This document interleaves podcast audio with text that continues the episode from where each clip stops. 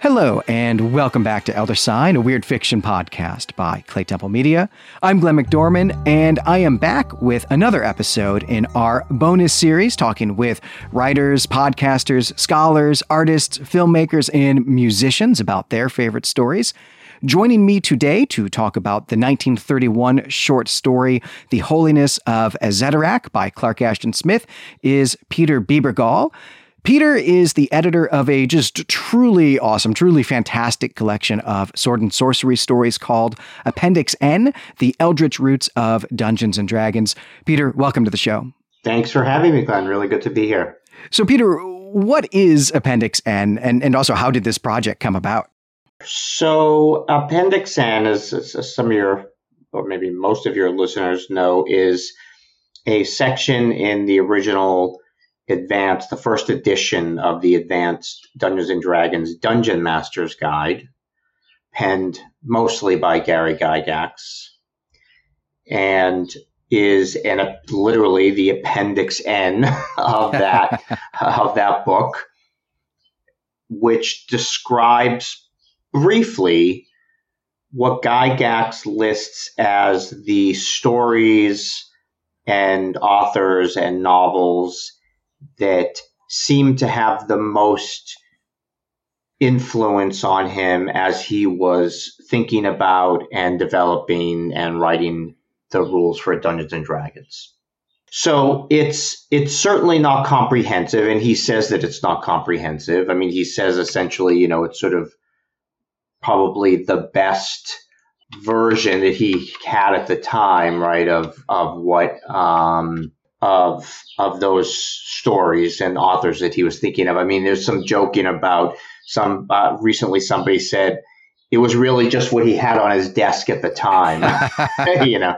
Um, but it probably is a little bit more than that because he does also say, um, you know, that he grew up watching science fiction, fantasy, and horror movies, and he read tons of comic books and um, mythology and so, but, you know, he is uh, mainly a, a, reader of science fiction fantasy. And so, again, he cites these works, what he says is, quote, uh, were particular inspiration.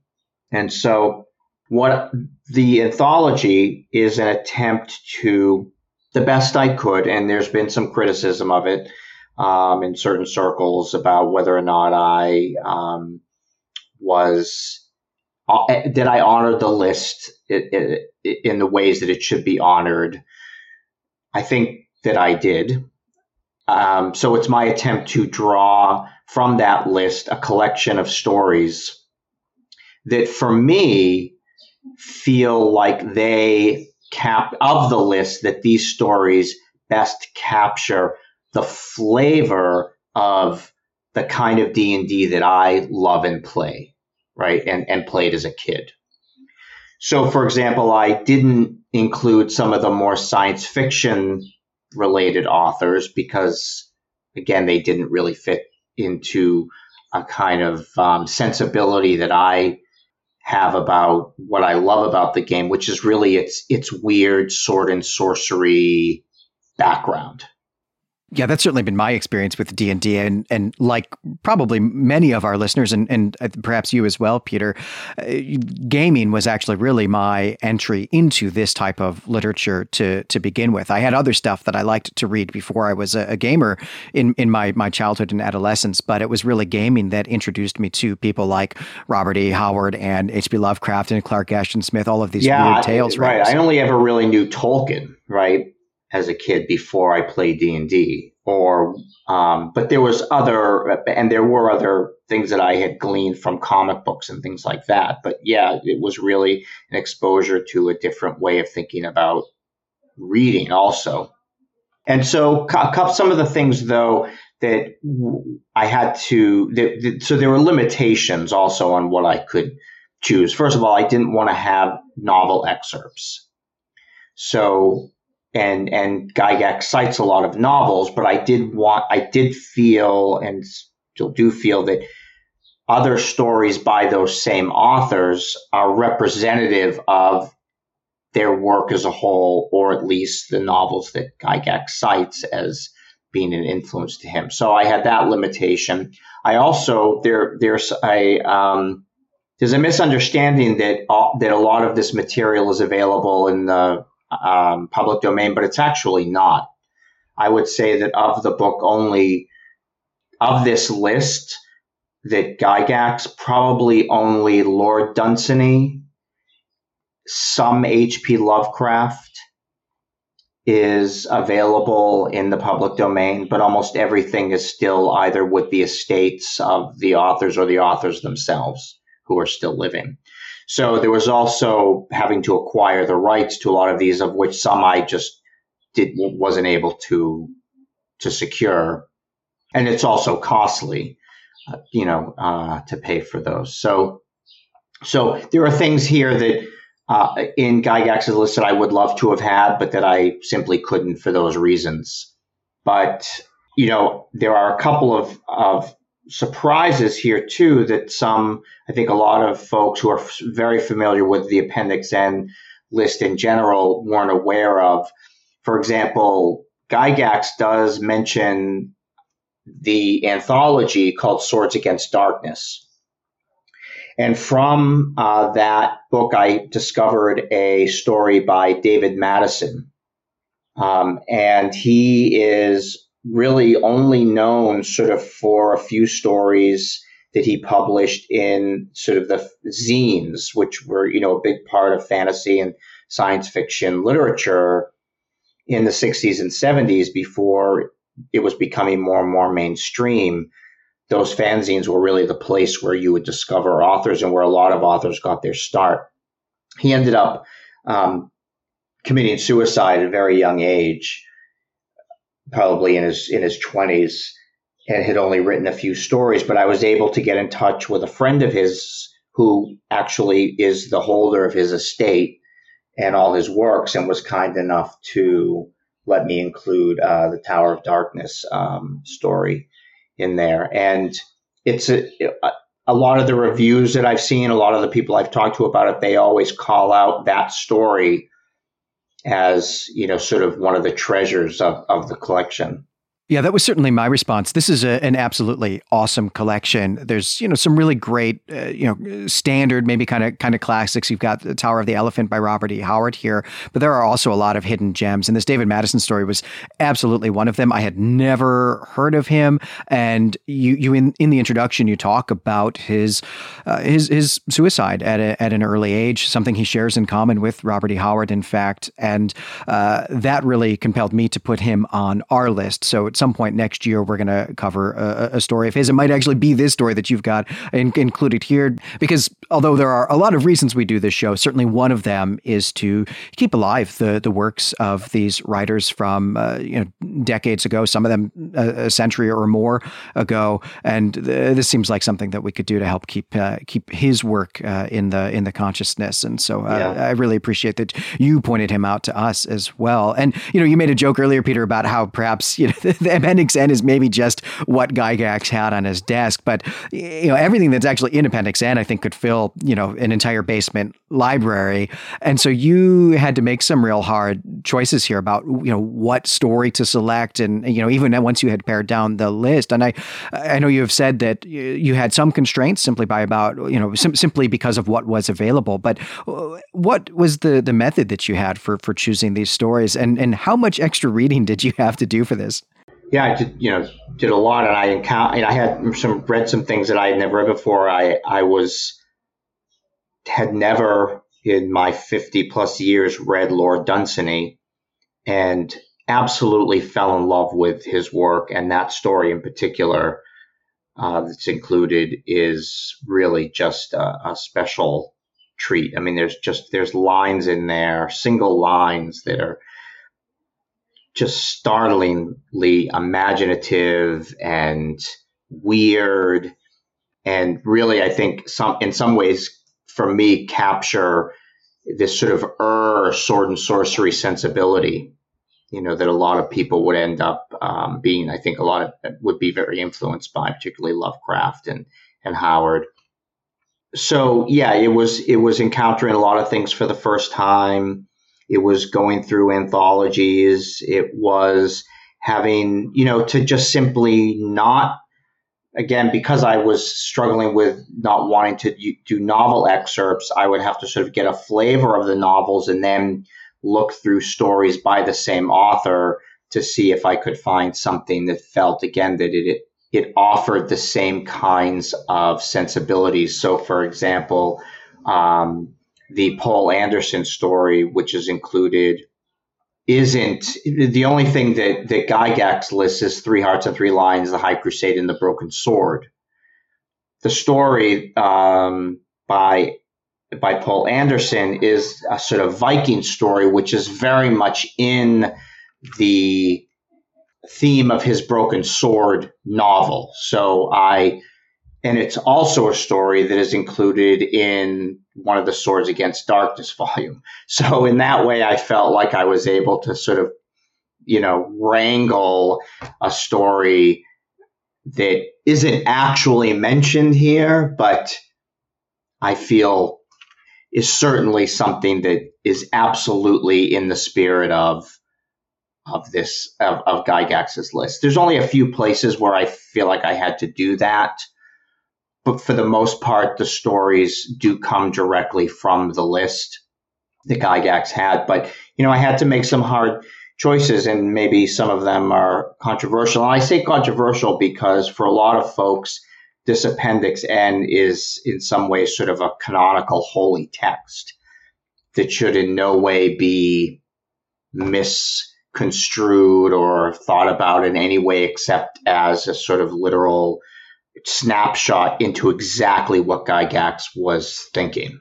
So I had to bend that a little bit, and I was, yeah, I was surprised to know that there. I didn't know that that there were folks who who felt that way about about this list, but I do feel that the work that that um, the publisher Strange Attractor and I did is is is a is a solid and I think honors is a solid reflection of Gygax's list and, and honors the original Appendix N.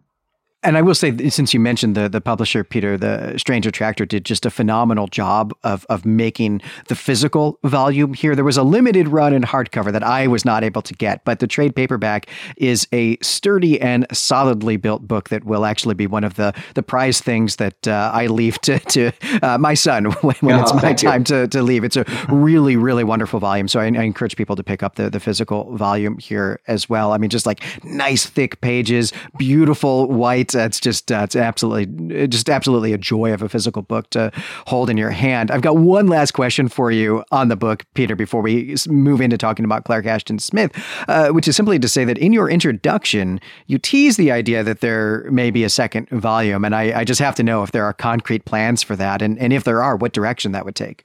Yes, I think that direct that would go to you know the way in which this term Appendix N has started to take on a life of its own. You know, a lot of people now use it just to mean the sort of collection of stories, novels, and authors that sort of influence their own gaming, the development of gaming systems, other role playing games that might include versions of Appendix M with you know they're not called Appendix N and then there's just sort of the way in which, as gamers, people who love D and D, when we're making game, you know, sort of designing, say, a dungeon, how there's all these other influences that come into play for ourselves individually.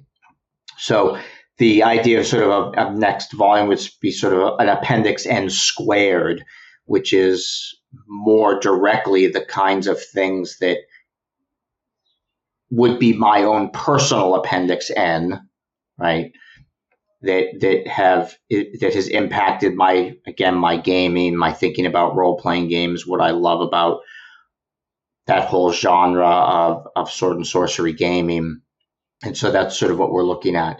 I, I would say that as a as a as a way of moving into Clark Ashton Smith, I, that I include a Clark Ashton Smith story in the anthology, and Clark Ashton Smith is not included in Gary Gygax's Appendix N, and I um, own that that it's uh, that I took a liberty with adding a Clark Ashton Smith story.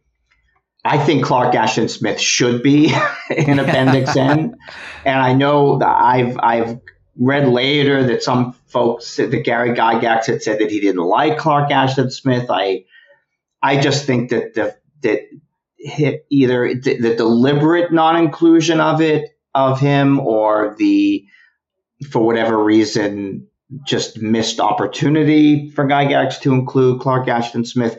I felt I took it on myself to rectify that problem um, and added a, a, Clark Ashton Smith. Now, Clark Ashton Smith is named in subsequent versions of other D and D editions that have their own sort of recommended reading that aren't actually appendix ends, but you know, and and Clark Ashton Smith is included there. So um, I do think that he deserves a place in thinking about sword and sorcery role playing, specifically Dungeons and Dragons, as at least somebody to wrestle with why or why he wasn't included. And so, you know, maybe the addition is a purposeful attempt at controversy on my part.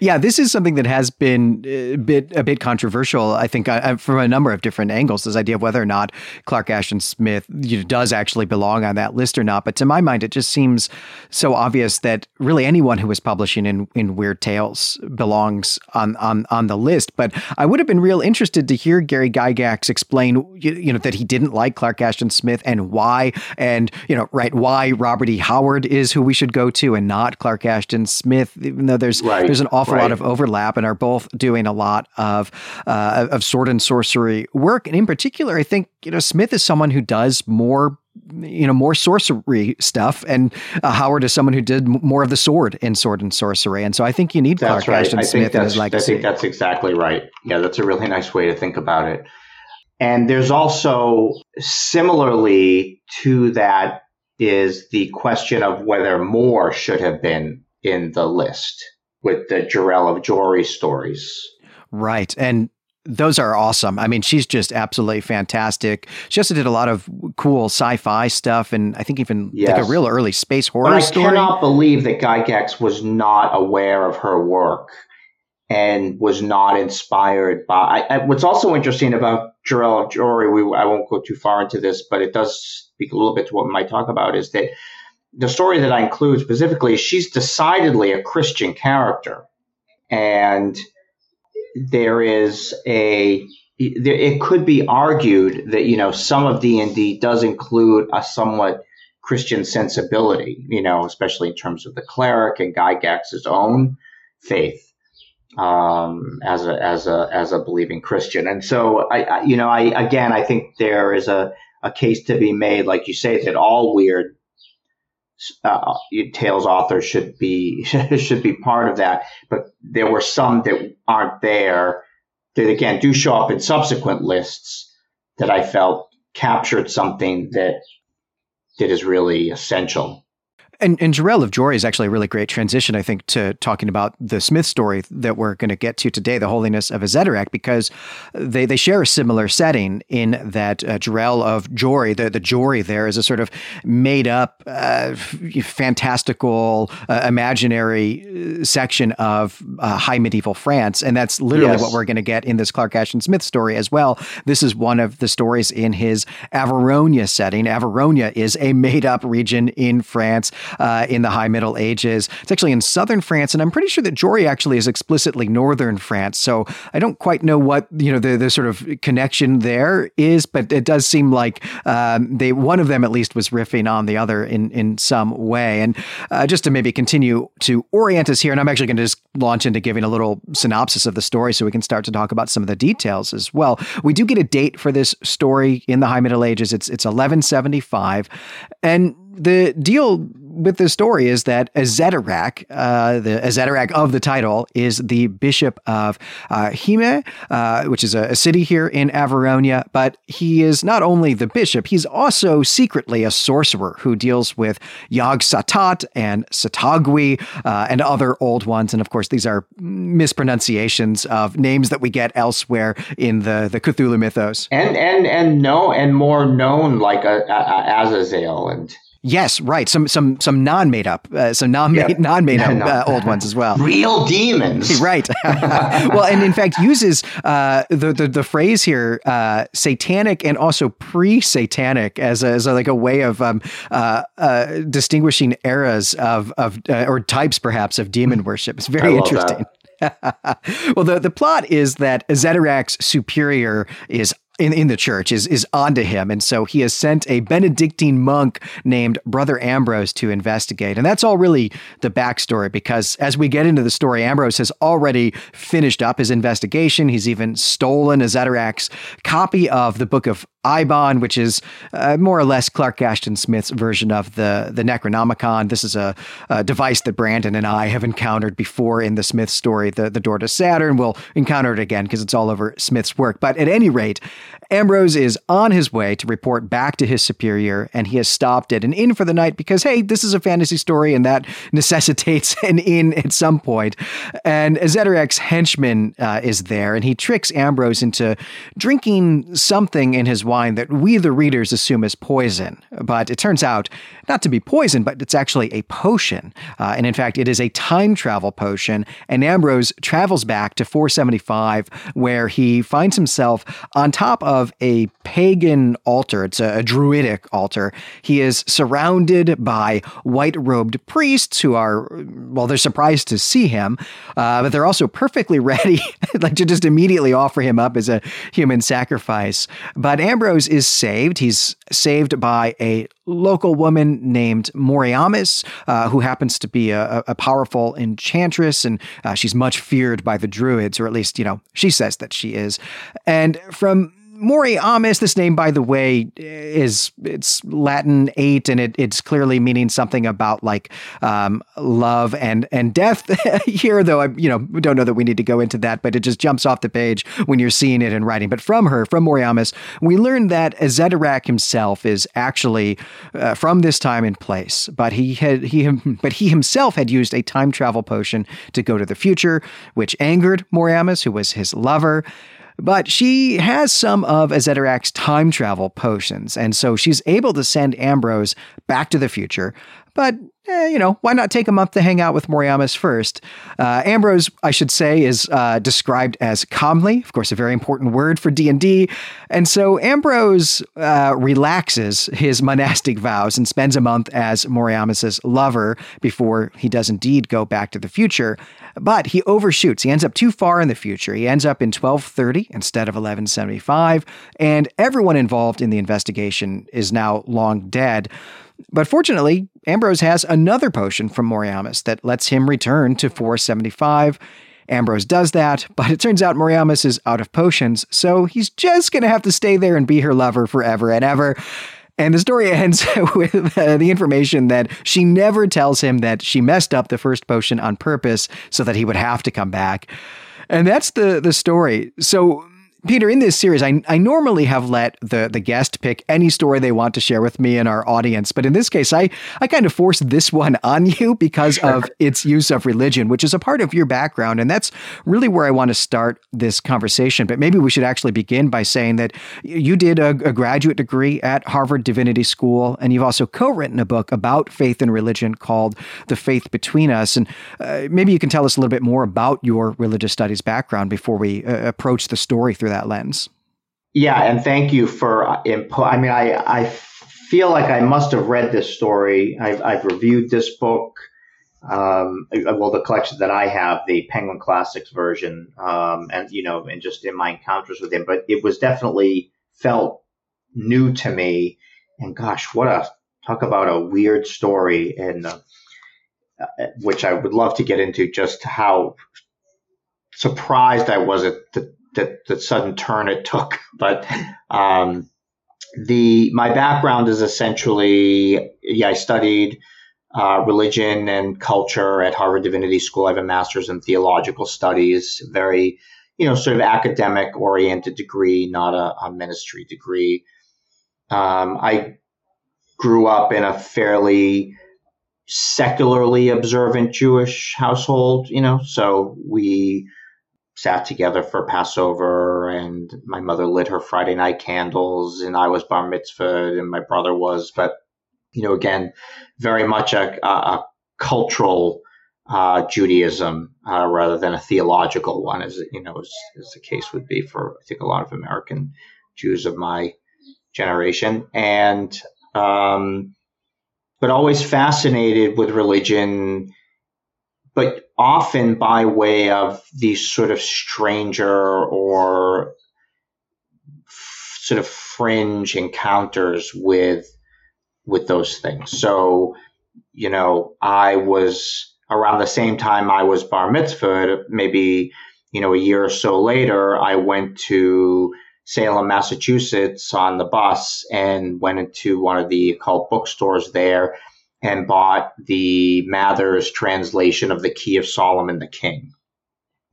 And, you know, looking, if you're familiar with that, with that book, that it's a medieval grimoire of um, angel and demon conjuration and bindings and it's probably one of the most influential of the grimoires along with the with the goetic material like the lesser key of solomon but the key of solomon really is sort of a standout example of medieval magic that is deeply religious in its approach you are not calling upon infernal entities for your power. You're calling upon God for the power to be able to conjure and bind these supernal entities. And so, you know, as a kid, to encounter this thing, sort of stepping right outside of, a, of my bar mitzvah, you know, to see, you know, Hebrew letters and and sort of you know mentions of the Tetragrammaton, you know, and all of these the names of angels, and to see that all in the service of magic, in the service of of that, was really mind blowing. I mean, it changed my life in some ways. I mean, not insofar as I ever attempted to conjure an entity from the Key of Solomon, but insofar as I was on a path, right? Of, of I knew in some ways how uh, what my my life would be about in terms of the things that I wanted to study and write about and read about, and and it just really has to do a lot with I think how the lived religion is often very different from the scriptural, uh, legal or prescribed religion, right? And so, um, but you know, as I you know as I got older and became more interested in my own, uh, you know, the, the, the religion I was born into, I you know I studied Judaism more. But even when I studied Judaism, it was always flavored by kabbalistic things, and and again, you know, always interested in magic, especially as magic was practiced by the devout, as it were. And I think that that's part of the thing that I loved about this story. I, I you know, I want to say that be, I almost wish that he had said it a little bit later because I feel like there we we know more explicitly about you know early Renaissance and Renaissance alchemical, magical, and Kabbalistic practices by Christian, right, um, men for all intents purposes, whether it's Bruno or um, Mirandola, you know, all these, all these folks. And so there was a little bit I remember as I was started reading the story, I was immediately thought that um, Azédarac and his colleague reminded me a little bit of like John Dee and Edward Kelly in the sense that I thought maybe Smith was sort of just thinking or had been, you know, had known about those fellows and this idea that there is um, this learned magician alchemist especially with the potions right? You get right away you get into a more alchemical notion of what these folks are doing. Yeah, it's really interesting that it, with Azédarac, he's called a sorcerer, but in fact, we don't see him doing any actual sorcery in this story. But we do learn that he's he he does alchemy, or at least did back when he lived in the fifth century. Well, actually, I guess we know that he does too, because that's you know the potion that sends uh, that, that, that sends Ambrose back is you know something he brewed up uh, here in the in the twelfth century. But yeah, I think you're you're absolutely right. Right, as someone who you know, well, I, I'm, I am a medieval historian by by training, Smith's understanding of the Middle Ages is real bad. I mean, it's real. It's real, real bad. Um, he's not sure when people are speaking Latin versus speaking French. He doesn't actually know when Christianity spread. I mean, he's just wrong about all of that. None of that undermines the you know the fun of the story. I don't think. But also, you're right. Going the other way and thinking about his understanding of the High Middle Ages versus uh, the Late Middle Ages and early modernity. He's does this thing that that so many of my students often do too, which is to have this kind of pop culture understanding of the Middle Ages as a, a time of superstition,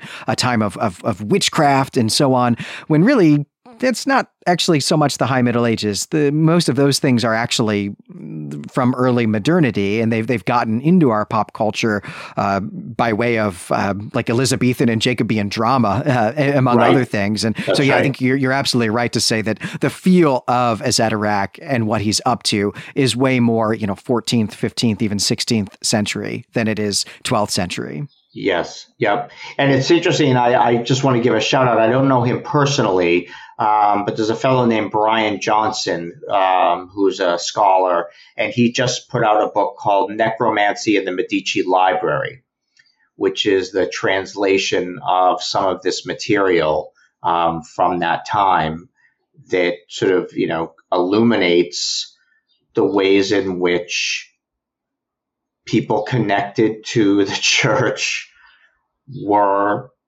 practicing or at least taking account of these kinds of ritual, uh, ceremonial, magical practices.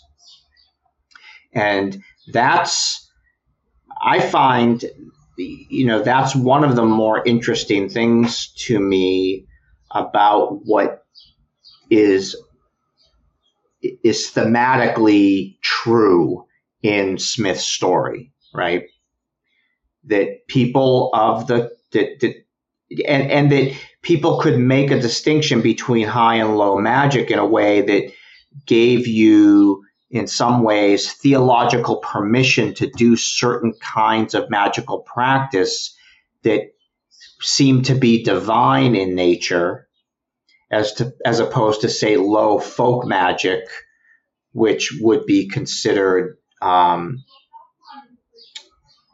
gross, right, or potentially more influenced by demonic or satanic forces. Right. One of the things that that happens, or really maybe I should say one of the reasons why, you know, thinking about witchcraft and, and alchemy as early modern phenomenon is that they become divorced from mainstream both Christianity and, and Judaism in that time because of the the numbers of, of, of different religious reformations that are happening in the aftermath of the the Black Death, including the big Protestant Reformation of Martin Luther, that tries to actually remove magic from the practice of religion, but in Europe from uh, the the period of the Roman Republic all the way up until the the late Middle Ages and and really early modernity, there would not really have been seen to be a distinction there. There's a, a really uh, phenomenal uh, book. It's an old school book. I think it's uh, gosh might even be almost 50 years old now, called "Religion and the Decline of Magic" by a great oh, scholar yeah. named Keith yes. Thomas, and yeah. who, who details this just so brilliantly and where we get this divide. But you're right, Smith. I think you know here in in 1175 Christians certainly would have believed in various types of magic, but they would have actually gone to the bishop to get those, the magic done. The healing, uh, you, know, you know, they wouldn't have seen too much of a difference between healing prayers and uh, the, the use of like amulets and even different types of potions that you would actually get from someone who's ordained, someone who is officially a part of the of the Christian church at That's this time. Right. And there was also an attempt to take say what was Kabbalistic or Hermetic understanding to show those things as actually being prophetically Christian ultimately, right?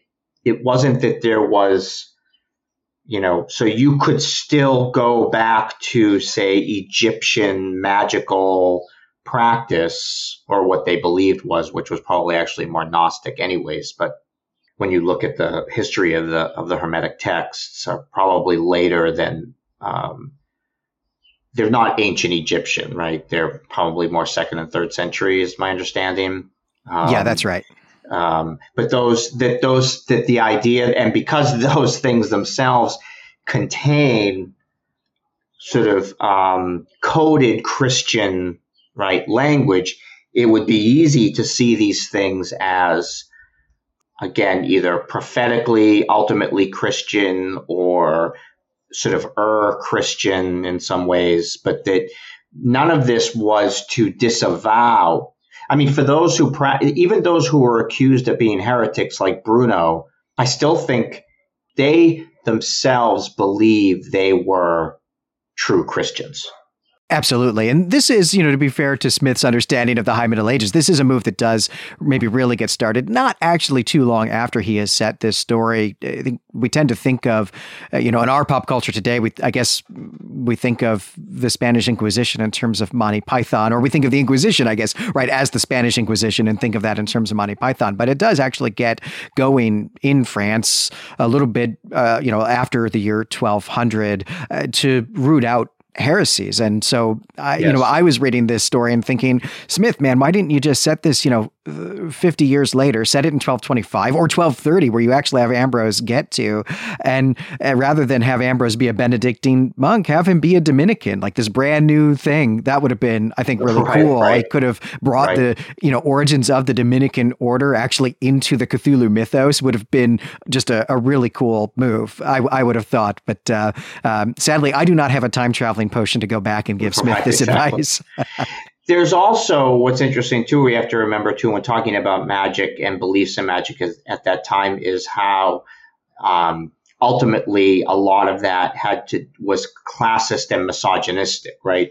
So a, a, a priest reading kabbalistic texts and and you know maybe even drawing out a magic circle a similar activity at least in kind by a woman in a village right, is going to be seen as two completely different activities, even though they might actually be, the aim might actually be the same, right?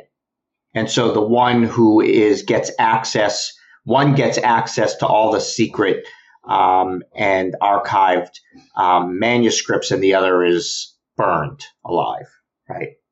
Yeah, I mean, there's a certain sense in which it's it's okay to be performing magic so long as you're in the club, so long as you've been given a sort of official permission to do it. But if you have not, then you're going to be in big trouble, even if you are literally doing the exact same things as people in the club. I mean, you know, it's, it's like you need to have a license uh, to yes. do this, and um, yeah, it's not a fine. It's it's yeah, it's being burned at the stake is the punishment for operating without a license. That's right. I was also curious too that he would use a science fictional.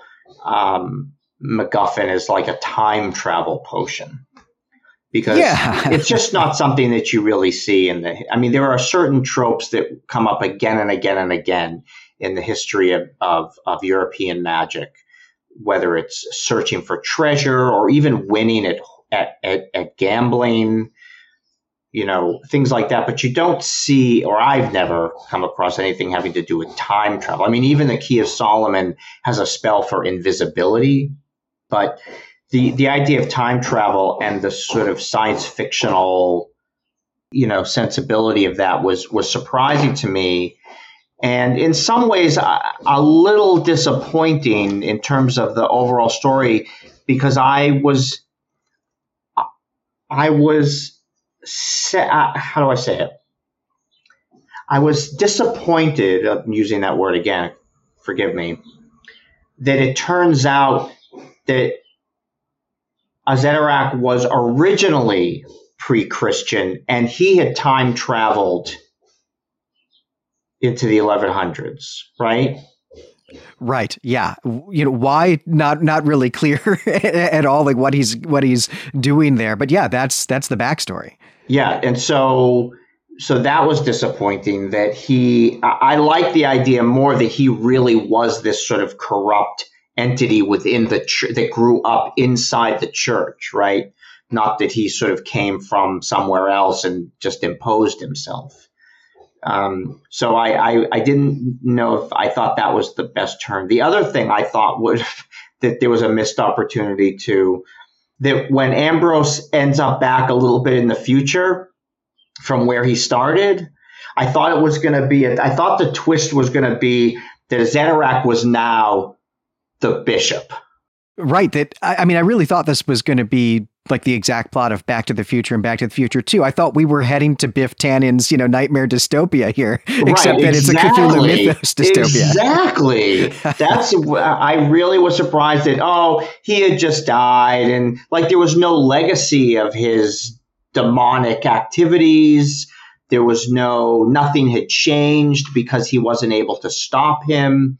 Yeah, in terms of, of narrative convention, this story breaks literally every rule possible, right? This is a story that shifts narrative perspective uh, multiple times. And then also, you know, the real protagonist of this story is Brother Ambrose, who has this real cool mission to investigate, uh, you know, someone worshiping Iog-Sotôt, you know, a bishop of the church in a yeah. big city worshiping Iog-Sotôt.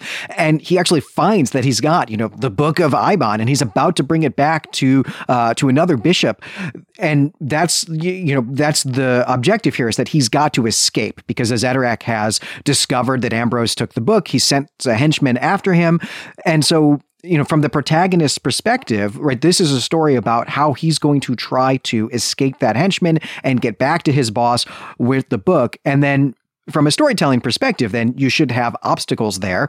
And it should be the story about how either he succeeds or fails at that. But instead, Clark Ashton Smith just pulls the rug out from that and says that's not actually what the story's about. In fact, the story's just about how this monk who's, you know, sworn a, a vow of, of celibacy actually ends up uh, in the fifth century with a sexy enchantress and it's fine. exactly. That's right. it's, yes. it's a weird story. I was really not expecting that. Um, I mean, I did like the idea when it opened, when that scene opens where he's about to be sacrificed. I thought that was sort of an interesting turn.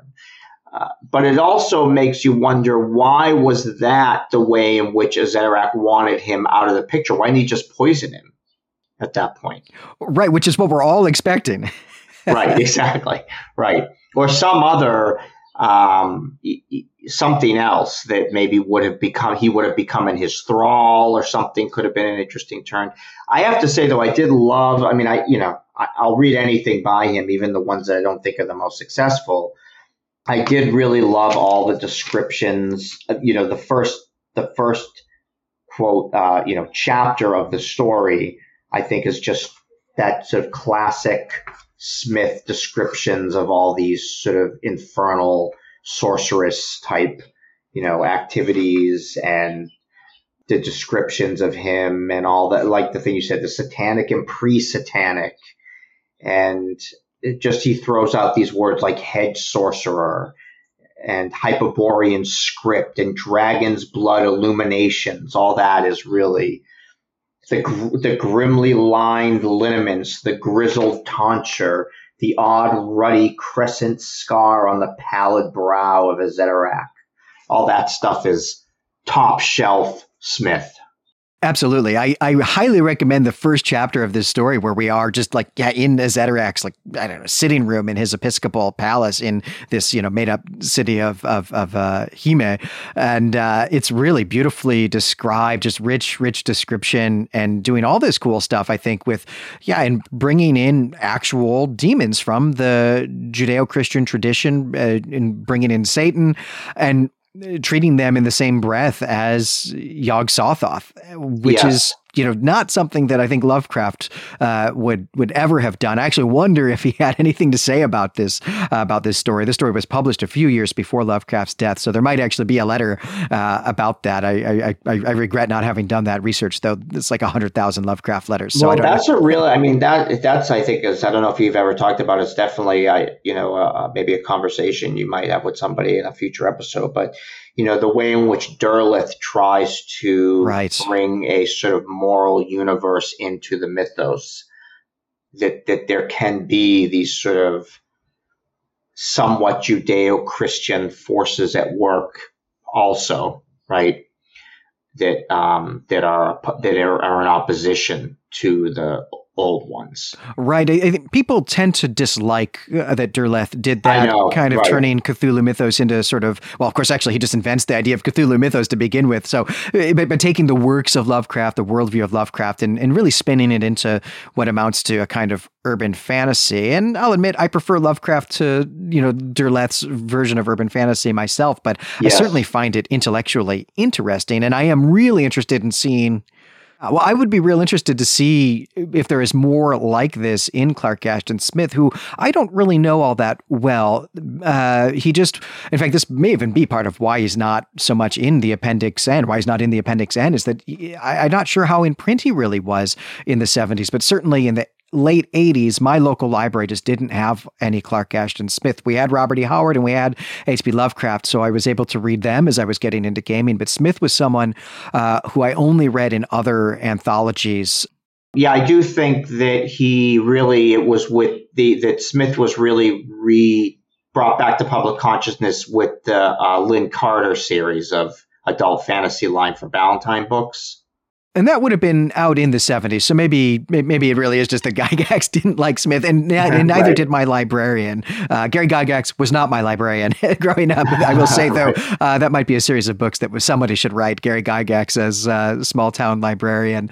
Uh, I don't know. That's, uh, well, there's one more thing I want to do, Peter, before we close out this episode, which is to bring in another area of your expertise, which is that you have also written a book about music, about rock and roll. You have a book called Season of the Witch how the Occult Saved Rock and Roll. I have a question for you, but maybe before I pose that question to you, can you just tell us a little bit about that book?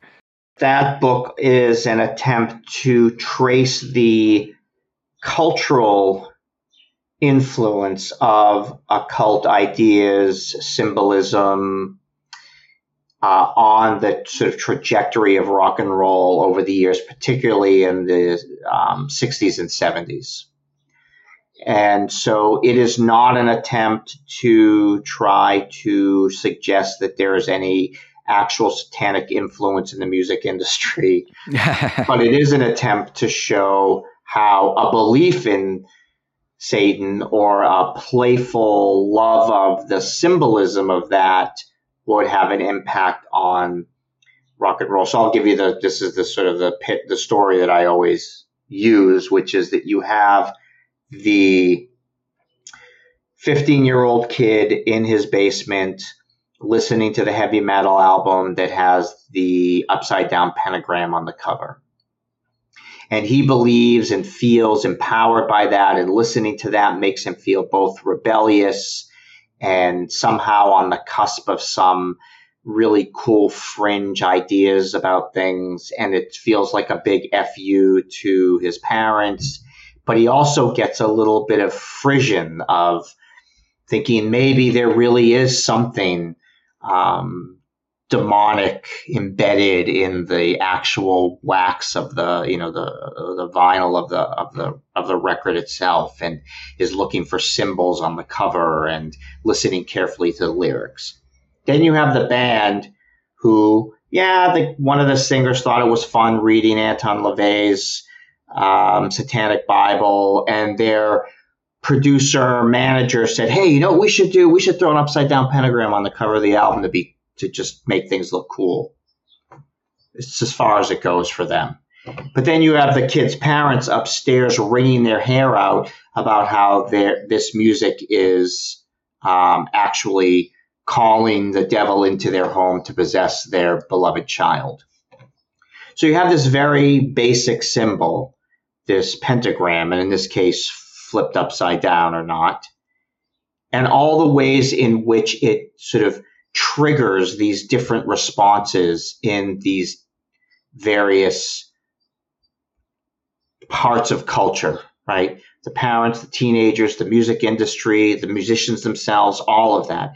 And so it's it's all of those things coming together that create this sort of occult resonance that has I think has played its way through even um, with um, Elvis Presley, who was accused of his of the way he danced uh, being something that was potentially um, demonic in its in its um, feelings, right? In that it would bring up these kind of sinful thoughts in people, all the way to um, current bands that are actually occult practitioners who practice magic and um, bring that, that, that into their music um, by way of their own spiritual uh, relationship to their beliefs and what they believe their art is. So, you know, it's it's that it's that whole range of ways in which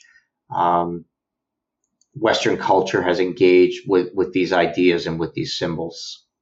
And there's so much overlap here in your, your story about the reaction of these parents with uh, the reaction that many parents had to discovering D and D books in their uh, their kids' bedrooms too. Exactly. All right. So the, the fun thing that we want to do here to, to intersect Season of the Witch with this Clark Ashton Smith story is to I don't know to come up with uh, at least one song that we, we might use as a as a soundtrack for this. And I, I wonder if there even was something that you intentionally put on to accompany your reading of this. Oh funny. Let's see, what would be, you know, it's easy with some things like for um, Elric, you get Michael Moorcock, you know, with, with Elric and Moorcock, you get Hawkwind. Oh, yeah. Um, you know, um, you know, there are some things that are um, better than others. I would say that Smith could do well by some Black Sabbath, maybe. Um, I, I mean, again, I'm sort of thinking more about thinking about that kid list, you know, just bought his D and D box set. Reading just it has a pile of Ballantine fantasy paperbacks. Been you know is reading Clark Ashton Smith. What's he listening to? You know, um, you know how. It, so it's sort of the soundtrack for me is the soundtrack of of the of that broader culture rather than a, a, a soundtrack to the story itself. If that makes sense.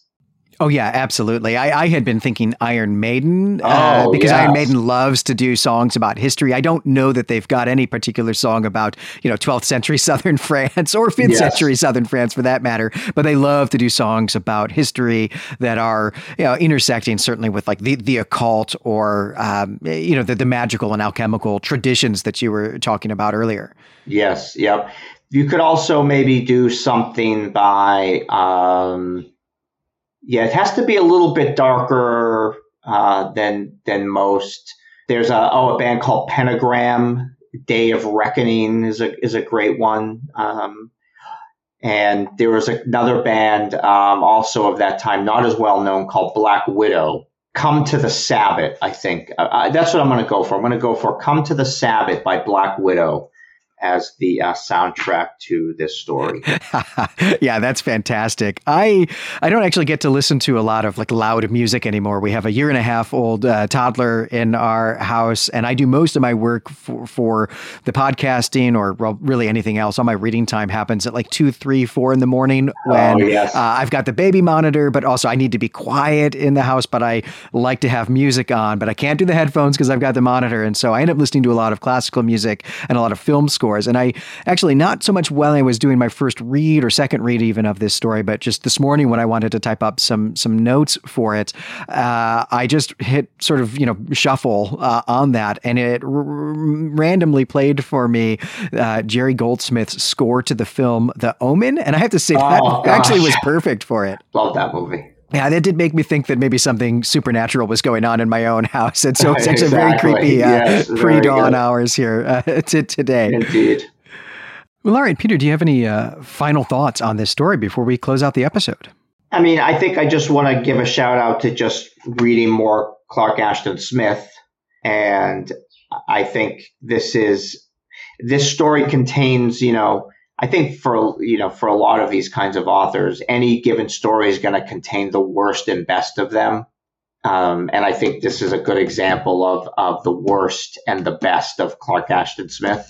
Well, I think that's absolutely right. I think that Smith is actually pretty widely regarded as being the best wordsmith of the Weird Tales Big Three of so. Howard and Lovecraft, that he can really write the heck out of a sentence, which I think is absolutely true. But I, I do think that sometimes his narrative technique is is is, is the worst yeah. of, of those three. And this is an example of that, where yeah. this is a story without a plot. It's even a story without a protagonist and a perspective. Exactly. But yet the sentences are fun to read, the descriptions are great, and it's a but bonkers story dialogue, that's fun. Which you don't even get in a Lovecraft story at the time, you know.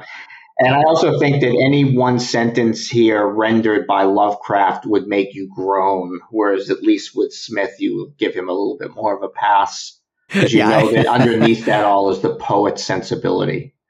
That's right. I think so often Smith is really actually just trying to translate images that he's got into into prose, and and I think that this is not the best story I have ever read, and it is certainly not the best story that Clark Ashton Smith ever wrote. But yet, still, I would recommend this to anyone oh, who's, really who's interested. Yes, especially in, the, the the turns of the narrative are really are really something a little bit of a whiplash there a few times, but yeah, I mean, there might be some lessons for a, you know a game master here. You know, if you're not really liking what the uh, the adventure is, is, or if you're not really liking what your players are up to, just slip them a time travel potion. Exactly. And, and now exactly. you're back in charge, I guess. That's excellent. All right. Well, I think that's going to do it for this episode. So, Peter, uh, thank you so much for guest hosting with me today. Thank you. I really love being here and speaking with you. And if you, dear listener, would like to, to join us in conversation about this story, I hope you'll drop by the, the forums at claytemplemedia.com. You can also come by the Clay Temple Media subreddit. Let us know what you thought of this story.